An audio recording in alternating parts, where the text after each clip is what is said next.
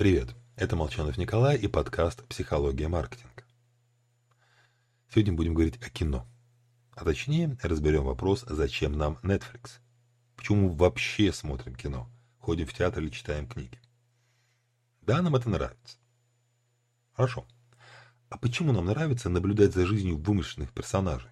Причем порой в совершенно нереалистичных ситуациях. Какой смысл в чтении книг с точки зрения эволюции?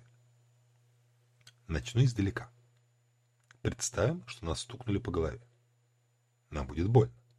Причем среагируют сразу несколько отделов мозга. Физические ощущения моментально смешиваются с чувством страха и гнева. Включаются области эмоциональной и социальной боли. Когда мы видим, как по голове бьют другого человека, физической боли мы не ощутим. Но в нашей собственной голове срабатывают зеркальные нейроны, и мы чувствуем, пусть в приглушенном варианте, влияние эмоциональной составляющей чужой боли. На уровне сознания мы понимаем, что проблема главного героя – киношный замысел. Но мозг в этом не убедить. Наши нейроны все равно будут реагировать на действия, изображаемые актером. Пусть и значительно слабее, но точно так же, как и на наши собственные. Мысленно копируя поведение другого, мы действительно влезаем в его шкуру.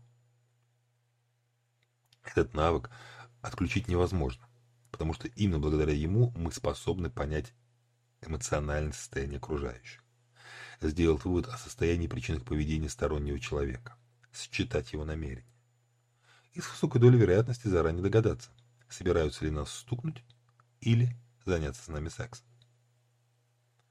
Так вот, электронные письма и мессенджеры зеркальные нейроны не включают.